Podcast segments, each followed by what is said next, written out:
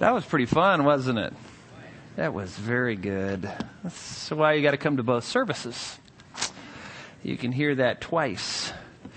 Well, this morning we come to Judas Iscariot. Uh, we were teaching our kids the apostles when they were growing up. One of my children affectionately titled his name Judas the Scariest. And we had to say, no, it's Iscariot, but he is the scariest. So if you have your Bible, turn to Luke chapter 6 verses 12 through 16. And of course, we'll be looking at the last name in verse 16 we had the college up here and, uh, I knew they were going to be coming this morning and I thought to myself, I'm going to do a little study. Do you know who started the first public schools run by American taxpayer money? It was the Puritans. The Puritans and the Bible was central to the original curriculum to make sure s- students were not deceived by Satan.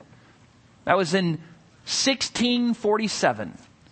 Taxpayers' money going to train people in the Bible.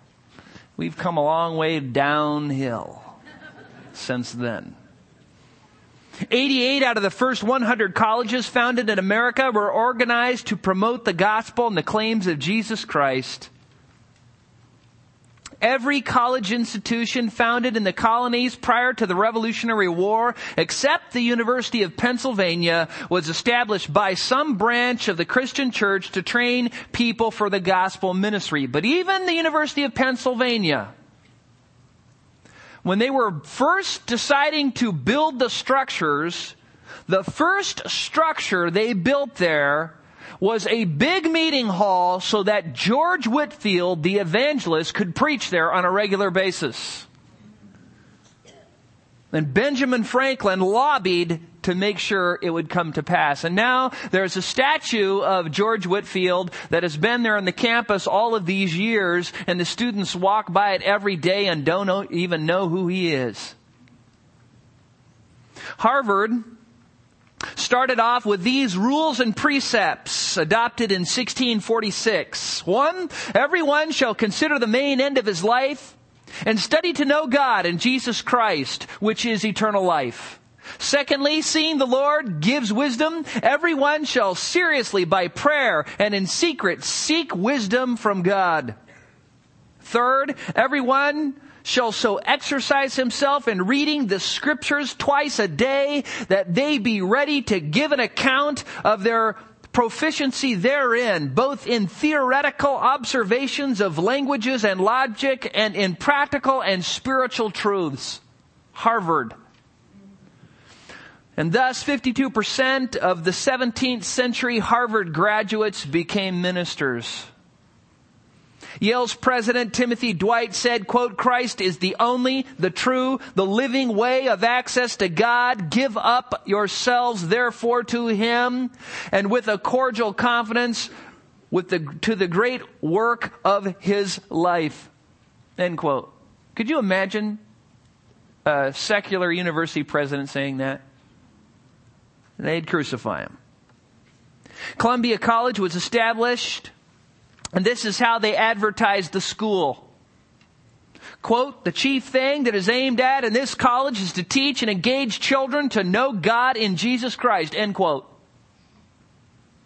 John Witherspoon, first president of Princeton said, quote, cursed be all the learning that is contrary to the cross of Christ, cursed be all the learning that does not coincide with the cross of Christ, and cursed be all the learning that is not subservient to the cross of Christ, end quote. William and Mary College was established to spread Christianity, Dartmouth to train missionaries to reach the Indian, and the list goes on and on. And today, every one of these schools have rejected Christianity and teach the doctrines of demons. Every single one. There is not a single instance of any of them returning to conservative Christianity. When a college goes apostate, it dies a permanent death. And the same is true with people. a permanent death. Luke discussing the night before Jesus chose the apostles says this in Luke 6, 12 through 16. It was at this time that he went off to a mountain to pray. He spent the whole night in prayer to God, and when day came, he called his disciples to him and chose 12 of them, whom he also named apostles, Simon, whom he also named Peter, and Andrew, his brother, and James and John, and Philip and Bartholomew, and Matthew and Thomas, and James, the son of Alphaeus, and Simon, who is called the Zealot, and Judas, the son of James, and Judas Iscariot, the one who became a traitor. In all the lists of the apostles, Judas the scariest comes last. And whenever Judas is mentioned, there's always a little qualifying phrase. The one who betrayed Christ. The one who became a traitor. Every one of the gospel writers makes an effort to let us know that Judas was the bad apostolic age and his betrayal of Christ has left an eternal stench in the nostrils of God. Judas is the ultimate example of the pretender, the religious pretender, a chameleon, a spiritual Trojan horse among believers. Jesus in John 17, 12 described Judas as the son of perdition. You know what perdition means? It means waste, ruin, destruction, something worthy of being damned. Judas is the son worthy of being damned. But Judas was called by Christ just like the other apostles, if you remember. And so Judas did call, or Jesus did call Judas. He was a man gifted in finances. They made him treasurer. He was trusted. That's why they gave him the money.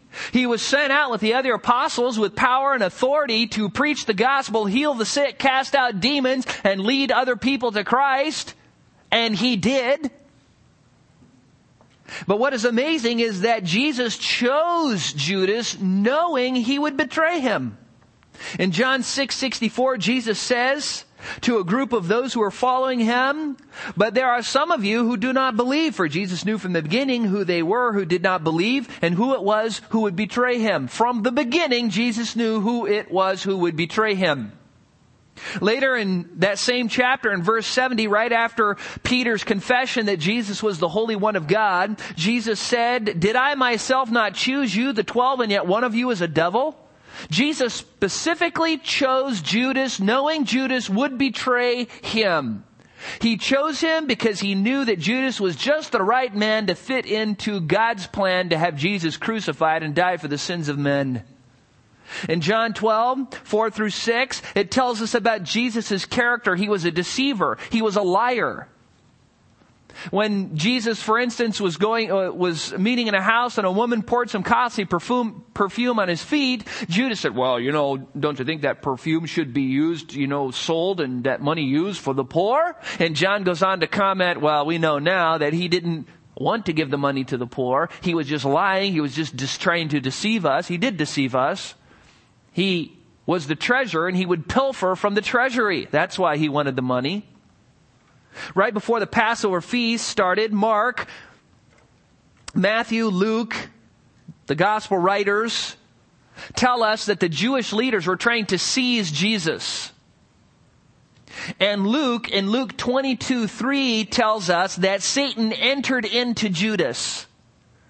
Now, if you study demon possession in the New Testament, you learn that there are certain catchphrases, certain um, little phrases, Greek phrases that that describe Judas uh, or um, demon possession. And Judas's phrase here, "entered into," is one of them. When Satan entered into Judas, he possessed Judas. Demon possession is not to be confused with temptation or oppression.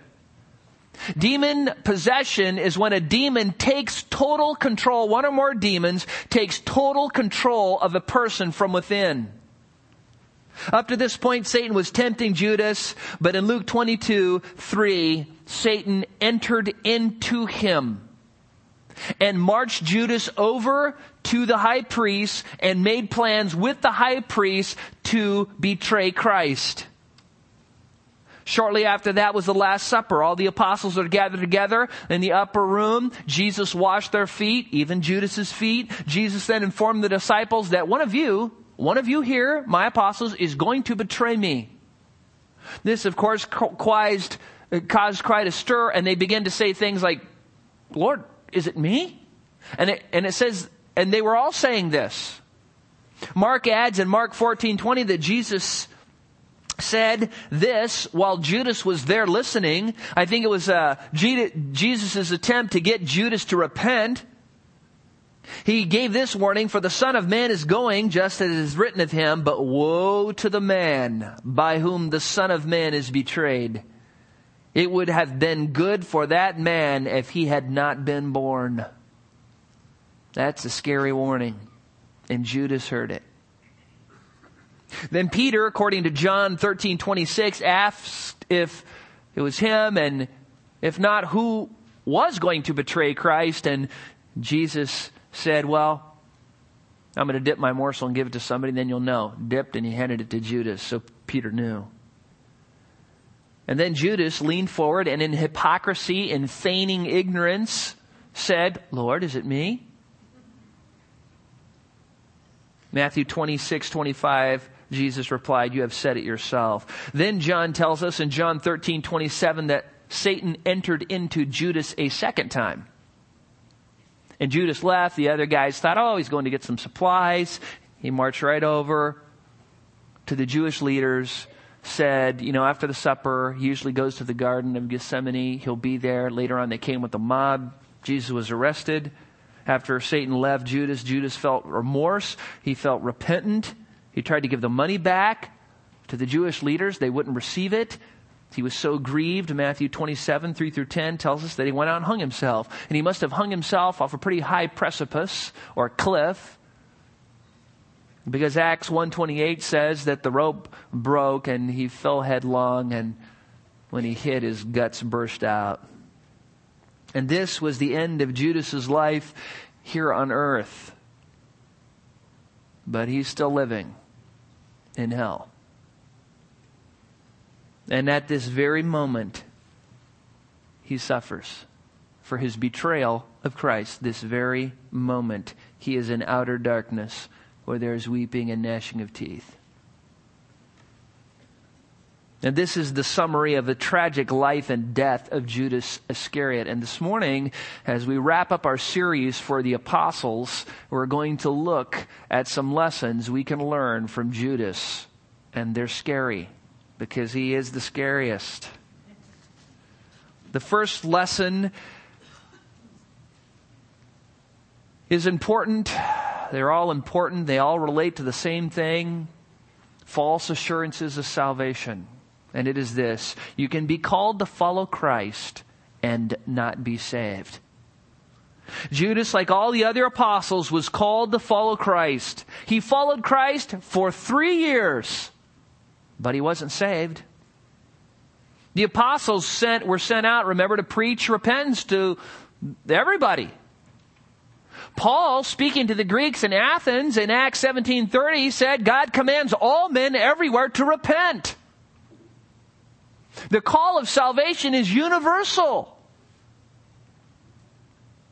But just because you respond to the call, just because you show up to church, just because you start calling yourself a Christian, that doesn't mean you're saved.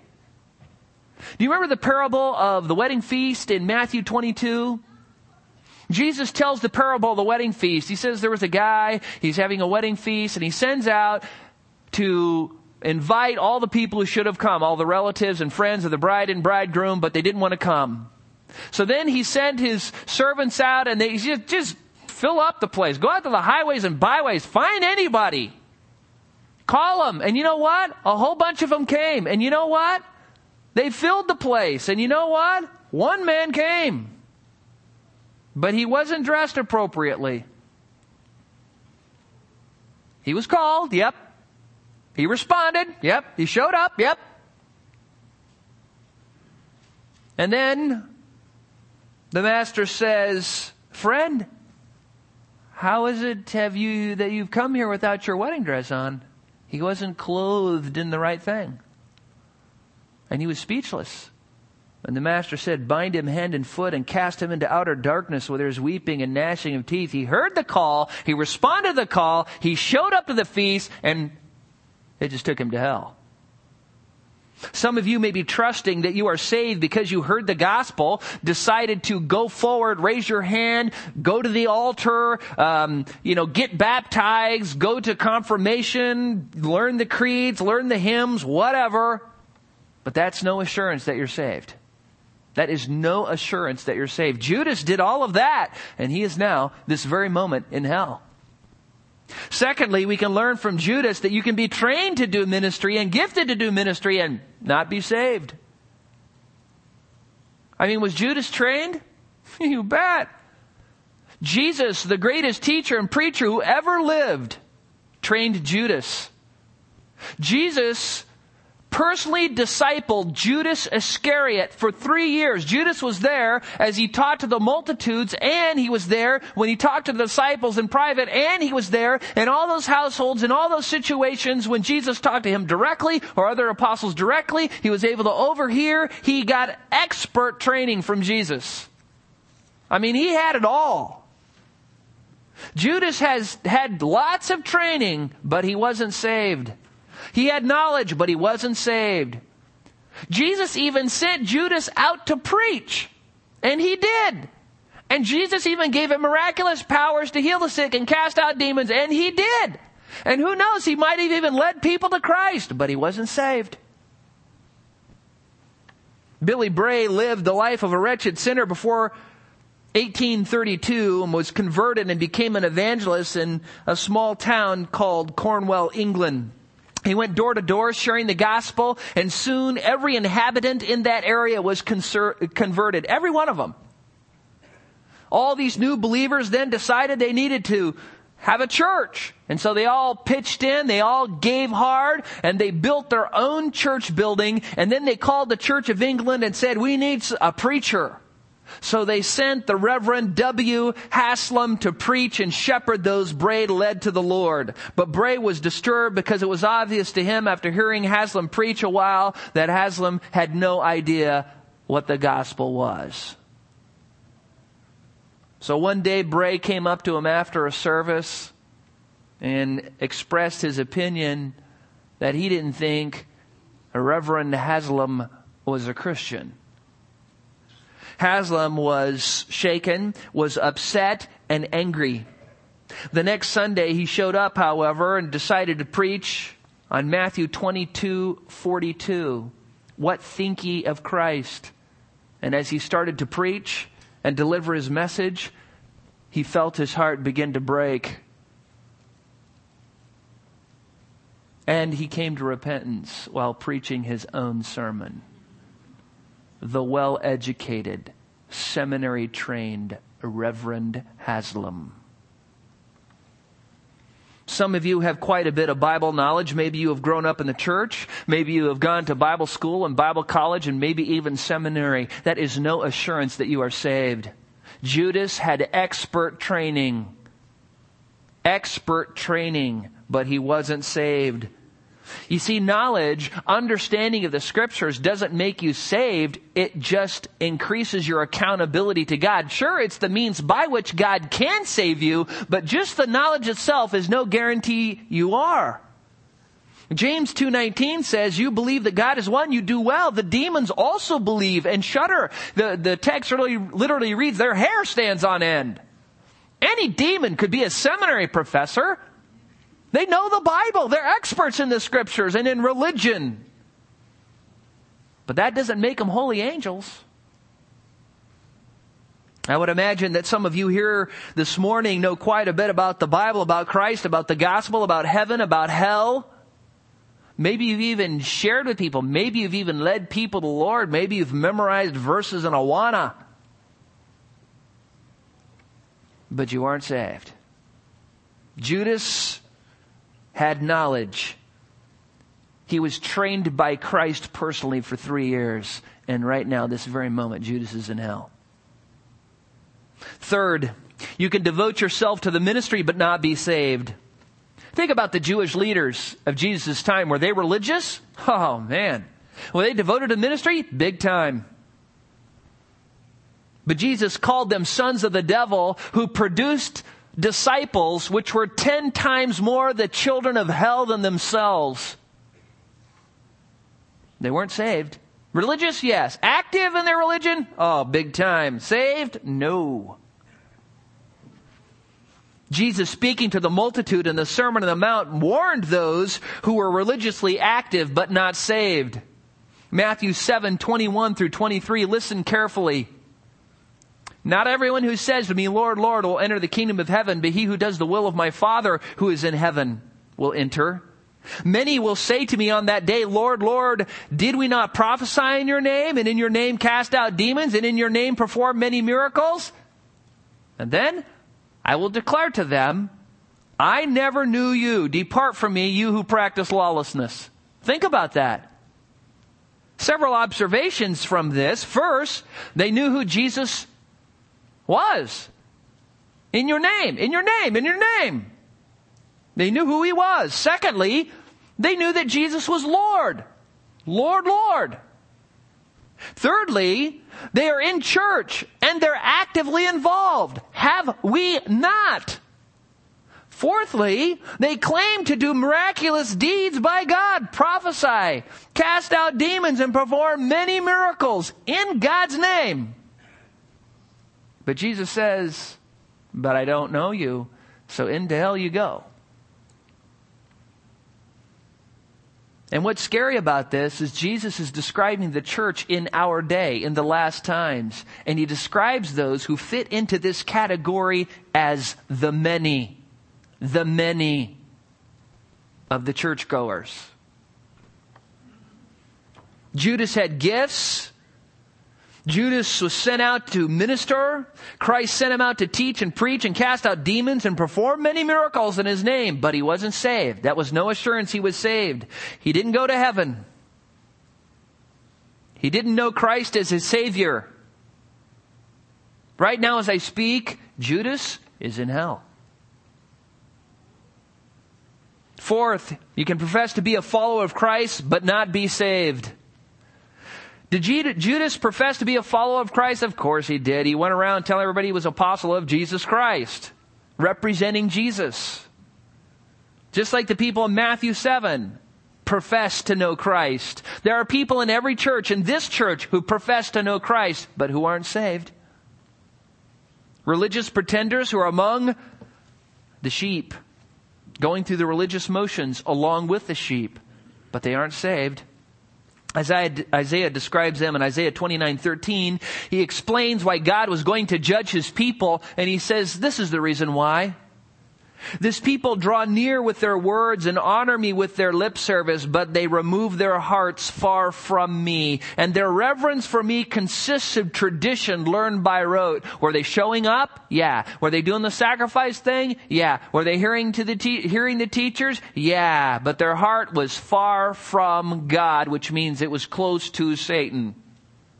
And while in Babylon, sure, they were judged, just like Isaiah said, because their hearts were far from God. They were judged. They were taken captive to Babylon. So God raised up another prophet, Ezekiel. Ezekiel prophesied to them while they were in Babylon. And Ezekiel must have been a great preacher and a prophet because the scripture is describing uh, it. You read his stuff, it's very eloquent and very smooth. In Ezekiel 33, 31, and 32, God tells Ezekiel what the people who came every week to hear him preach were like. And I want you to know that they liked good preaching. The people who came to hear Ezekiel liked good preaching. He was a good preacher. He was a man of God. He preached the word. They liked hard preaching. They liked confrontive preaching. And God says this, this of them. They come to you as a people come and sit before you as my people and hear your words, but they do not do them. For they do the sinful, lustful desires expressed by their mouth, and their heart goes after their gain. Behold, you are to them like a sensual song by one who has a beautiful voice and plays well on an instrument. For they hear your words, but they do not practice them. Children of hell, loving good preaching, religious, loving good preaching, but not saved.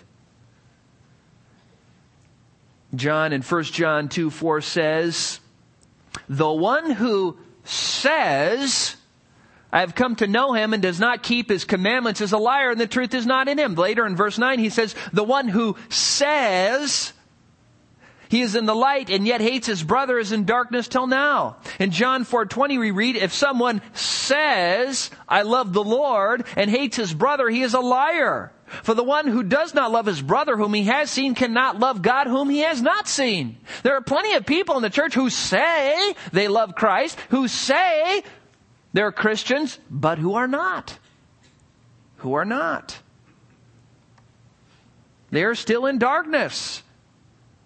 They don't have the truth living and active in them. It's just knowledge, dead knowledge. And the question you need to ask yourself, is that me? Is that you? Do you fit into that category? Are you going through the motions, never giving, never serving out of love for God because you love Christ, because He died for you, and you want to live for Him regardless of the cost? You love Him because He is your Savior. Judas professed to be a follower of Christ, but right now, Judas is in hell.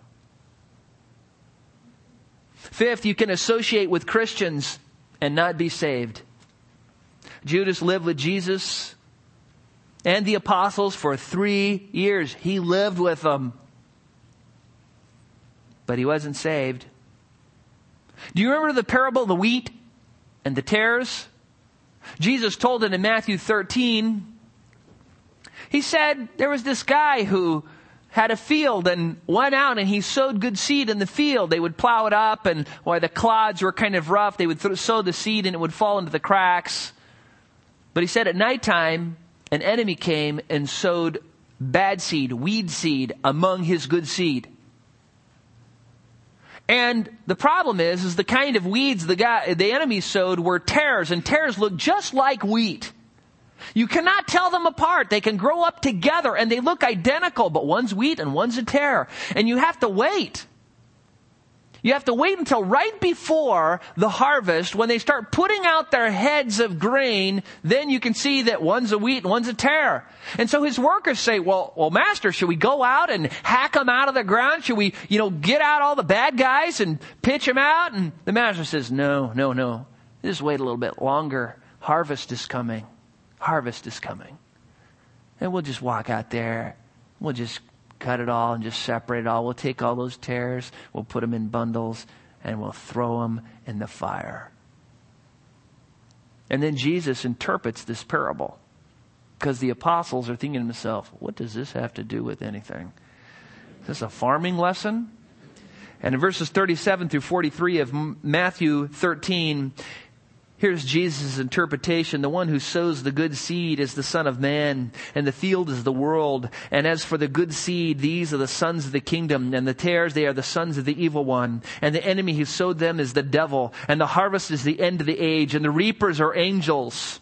So just as the tares are gathered up and burned with fire, so shall it be at the end of the age. The Son of Man will send forth his angels, and they will gather out of his kingdom all stumbling blocks and those who commit lawlessness, and will throw them into the furnace of fire. And in that place there will be weeping and gnashing of teeth. Then the righteous will shine forth as a sun in the kingdom of their Father, and he who hears, let him hear. Do not let this one fact escape your notice there are always tares among the wheat in every church. Sure, most of the tares are outside the church, hopefully. Some churches are filled with them, but every church has them. Paul, when speaking to the Ephesian elders in Acts 20:30, said, "From among your own selves, from among your own selves, men will arise, speaking perverse things, drawing disciples." Away after them. From the church, tares. Do not trust your church attendance to save you. Just coming into this building and meeting with the believers doesn't make you a believer any more than an anchor of iron would help you swim. it doesn't save you to be around believers. Judas was around believers, high powered believers, for three years. And Judas is now in hell. So you can be called, you can be trained, you can be devoted to ministry, profess to be a follower, associate with believers, and then go apostate. Sixth point. Some people go to church all of their lives. They wear a hole in their pew, wear off the covers of several Bibles, leather ones, get involved in ministry, profess to know Christ, go to Awana, memorize verses, get an incredible amount of Bible knowledge, and then go apostate. Apostate. Do you know what that is? An apostate is somebody who, after coming to church, after receiving full knowledge, after understanding the gospel and what it means to be saved, and fellowshipping with the saints and being part of believers and just experiencing Christianity and the truth of Christianity to its fullest, then turn away. Turn away. And I'm telling you, it is the worst category anyone could be in. It is the scariest position anyone could be in, for there is no hope for an apostate, and they are cast into the hottest part of hell. An apostate is someone who, after receiving the truth, turns away just like Judas. Peter describes Judas in Acts 125 with these words, rejecting the office of apostle and turning aside to go to his own place, which of course ended up being hell. The author of Hebrews speaks of apostates in Hebrews chapter 6, 4 through 6. He says this, For in the case of those who have once been enlightened, they've heard the truth, and have tasted of the heavenly gift. They've been around the church and people who are very gifted and have been made partakers of the Holy Spirit. They've been able to associate with people who are walking in the Spirit, who are gifted by the Spirit, who are serving in the Spirit, and they've partaken with all of this incredible miracles in the early church and have seen all of this. And they've tasted of the good word of God and the powers of the age to come. They've heard the preaching. They've heard the gospel. They've seen it all. And then they have fallen away. Listen to this. It's impossible, impossible to renew them again to repentance because they again crucify to themselves the Son of God and put him to open shame. When you get that much revelation, when you come into the church and you see the Spirit's working and you hear the gospel preached and you fellowship with believers and you have all that revelation you could ever hope to ever have, and then you say, well, I'm going back to Judaism. I'm going back to atheism. I'm going back to Buddhism. I'm going back to meism. You crucify the Son of God and put him to open shame. You're declaring, Jesus isn't good enough for me. They fell away like Judas, and the scary line is, it's impossible to renew them again to repentance. It's over. Oh, it's not that these people were saved and then became unsaved. It's that they appeared to be saved and appeared to be repentant and appeared to be followers of Christ. And then, never really having been saved, they walk away. And because they have been confronted and exposed to the greatest amount of revelation anybody could receive and turn away, it's over. I mean, if being in the church and hearing the word and hearing the gospel and seeing miracles and fellowshipping those saints and experiencing all of that doesn't save you, it, it's over. The, authors of he, the author of Hebrews speaks of apostates again in Hebrews 10. Turn there. Hebrews 10, starting in verse 23. This is a very often misquoted text.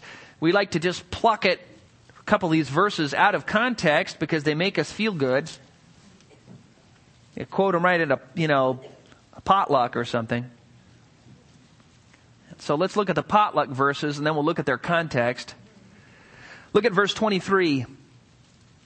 Let us hold fast the confession of our hope without wavering, for he who promised is faithful. And let us consider how to stimulate one another to love and good deeds. Isn't that wonderful? But notice the reason he's saying, let us consider how to stimulate one another to love and good deeds, the reason he makes that statement is because there is a problem he's addressing. Some weren't holding their confession fast, verse 23, and verse 25, not forsaking the assembling of our assembling together as is the habit of some, but encourage one another and all the more as you see the day drawing near.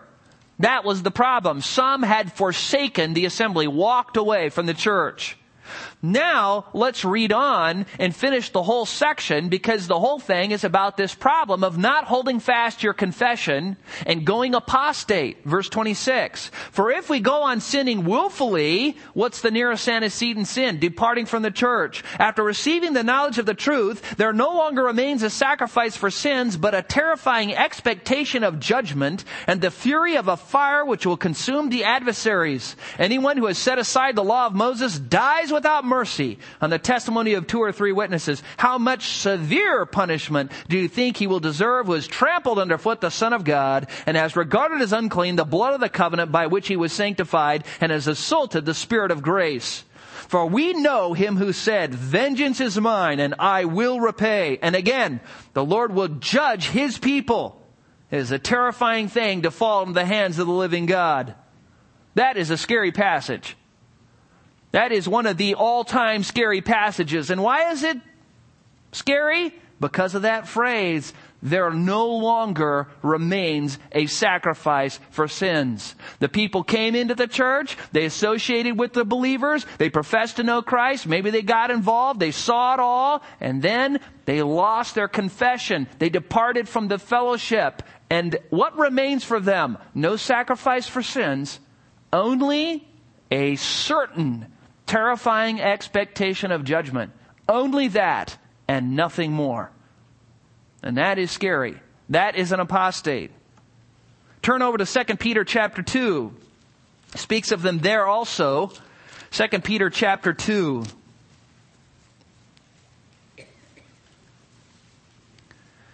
Peter's speaking of apostate false teachers, and he says this. Verse 20. For if, after they have escaped the defilements of the world by the knowledge of the Lord and Savior Jesus Christ. So, they've come to the truth, they've professed to believe it, and for a time, they've turned their back on their sins. But then they are again entangled in them and overcome. The last state has become worse for them than the first.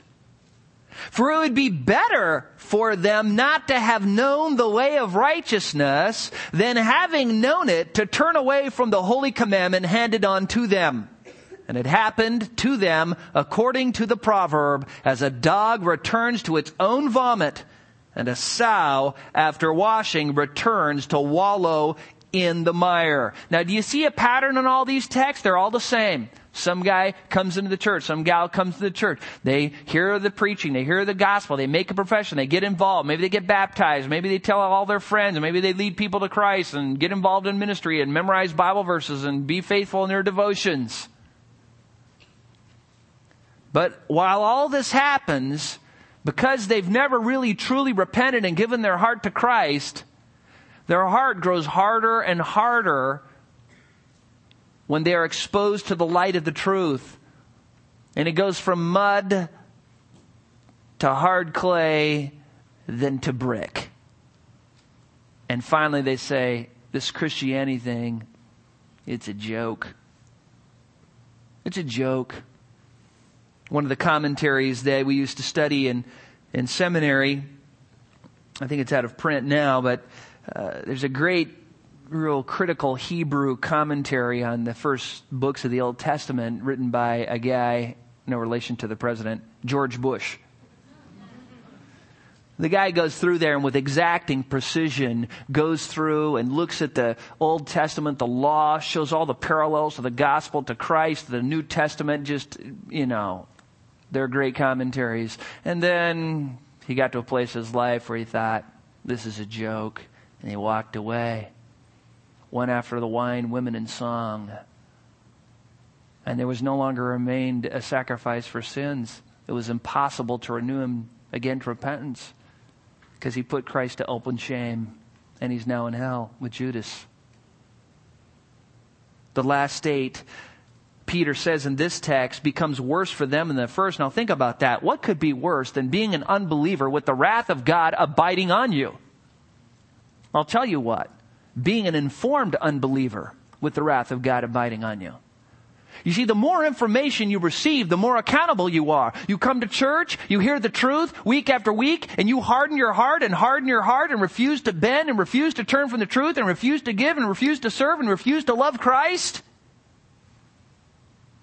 That just becomes a huge weight that just sinks you into a hotter place in hell. Because you are judged according to what God gives you. And apostates have all the knowledge they need to be saved. It's not like some guy out in the jungle of Africa. They have it all. And then they turn their back. And that is why the last state becomes worse for them than the first. And if you are sitting out there this morning and you know in your heart that you don't know Christ, it's time to come to repentance right now. Because if you were to die, if Christ were to come back, it would be very bad for you. Oh, you wouldn't be an apostate, but you would be accountable like an apostate. You can sit in church and grow in knowledge until your dying day and not be saved. You don't have to go apostate. Judas did. So don't gain assurance that you are a Christian just because you're here and you're surrounded by a whole bunch of people who say they're Christians. Remember the many will say in that day, and Jesus will say, Depart from me, I never knew you.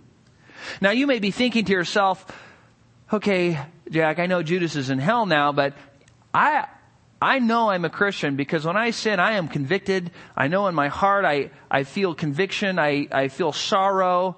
It leads us to our seventh point. Judas felt sorry. Judas repented, the scriptures say. It uses the same word. He repented. But the scriptures talk about two different kinds of sorrow, two different kinds of repentance. One is unto salvation, one is not. One is a damning repentance. Paul speaks of it in 2 Corinthians 7:10 when he says, "For the sorrow that is according to the will of God produces a repentance without regret, regret leading to salvation. But the sorrow of the world produces death." The author of Hebrews warns against this in Hebrews 12, 16 and 17, where he uses Esau as an example. And this is what he says. Hebrews 12, 16 and 17. He says, he warns that there would be no immoral or godless person like Esau who sold his own birthright for a single meal, a bowl of soup. He despised God's blessing, which is what apostates do. For you know that even afterwards, when he desired to inherit the blessing, he was rejected, for he found no place for repentance, though he sought for it with tears. Sorry? Oh, great sorrow. Crying? Oh, great crying. Remorse? Big time. Saved? Nope. No. Was not saved. You see, there is a sorrow that some people have because they get caught and they have to suffer the consequences. And they're sorry. I've had people in my office weeping, huge tears, grown men crying, crying, crying, crying because they were caught in adultery only to leave my office and commit adultery again. Sorrow is no guarantee. Guilt is no guarantee.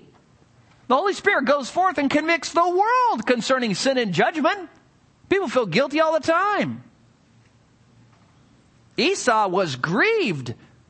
He was sorry that he didn't get to be the father of the nation and God's blessings flowing through him and his descendants. Oh, he was sorry. He was so sorry. He wept. But it was a worldly sorrow. Some people are sorrow just because they don't get to have what they want. They get caught stealing, cheating on their income tax, and they're sorry, and I'm sorry, and they're, they're, the reason they're really sorry is because they can't have what they want. They're caught, and so their lusts aren't being fed anymore, and they're bummed. but that doesn't save you. No, true repentance is coming to the place where you realize you're a sinner, you realize you're under judgment, and if you don't turn from your wicked way and your unrighteous thoughts and turn to Christ to follow Him, only trusting in what Jesus Christ did for you on the cross, His death, His burial, His resurrection, His shedding of blood, His atonement for sins. If you aren't just trusting in just what Jesus did, doesn't matter how sorry you are, unless it is a sorry that leads to repentance and salvation. There are many sorry people. That is no assurance of salvation. So what we learn from Judas is this. You can receive a call to the ministry and not be saved. You can be trained and gifted to do ministry and not be saved. You can do ministry and not be saved. You can fellowship with the saints and not be saved. You can profess to know Christ and not be saved. You can feel sorry for your sins, sorry to the point of suicide, and not be saved. Judas wasn't, and now he's in hell. And Judas's life is a warning to every single one of us not to trust in false assurances of salvation. The church today is so into making sure people do things to know they're saved that people trust in those things which don't save. Come forward and you'll be saved. No, you won't. Raise your hand and you'll be saved. No, you won't. There's only one way to be saved, and that is when God moves in a person's heart by His grace and they come to repentance and faith from within. They realize their sin. They realize Christ is the only Savior, that they can't do anything to save themselves. They're helpless to save themselves. And then God, by His grace, opens their mind to the truth. They see that Christ is the only way, and they're willing to turn away from everything, to give up all, to give up their life, to die if necessary, to follow Christ. And then he saves them. And then he transforms them. And they become new creatures, regenerated, and old things pass away and all things become new. True assurance of salvation is not things you do. Now, all these things, the call, training, doing ministry, professing to know Christ, coming to church, sorrow for sin. Aren't those all things that Christians should do? Yes. And this is the confusion that people have. Because they think those things are assurances of salvation. They might be, but they might not be. We've just seen it. So, what is this true assurance of salvation? It is this. You know who you are before a holy God, a sinner deserving judgment. You know that you deserve the wrath of God and that you cannot save yourself. There's nothing you can do to save yourself. You can't be good enough. You can't be religious enough. Going to church, reading your Bible, none of that. And you realize that Christ died on the cross in your place, shed his blood, made atonement for sins, so that you, through faith in him, could receive his righteousness and he your sins and then you place your total and complete faith in Christ, and He changes you and makes you into a new creature. So you do all the things that Judas did because you love God. You love Him. From the heart, you love Him because He saved you. And so you do all those things because you love Him and you know Him and because God has changed you. Look back at your life. Look back to the last six months, the last year. Are you changing or are you stagnating? I go out in my yard, I see a tree, it's dead. Next year, it's still the same. Next year, it's still the same. It's still dead. It's not growing. It's dead. You look at your life, you're not changing, kind of stagnating. You're dead. You're dead. Just admit it.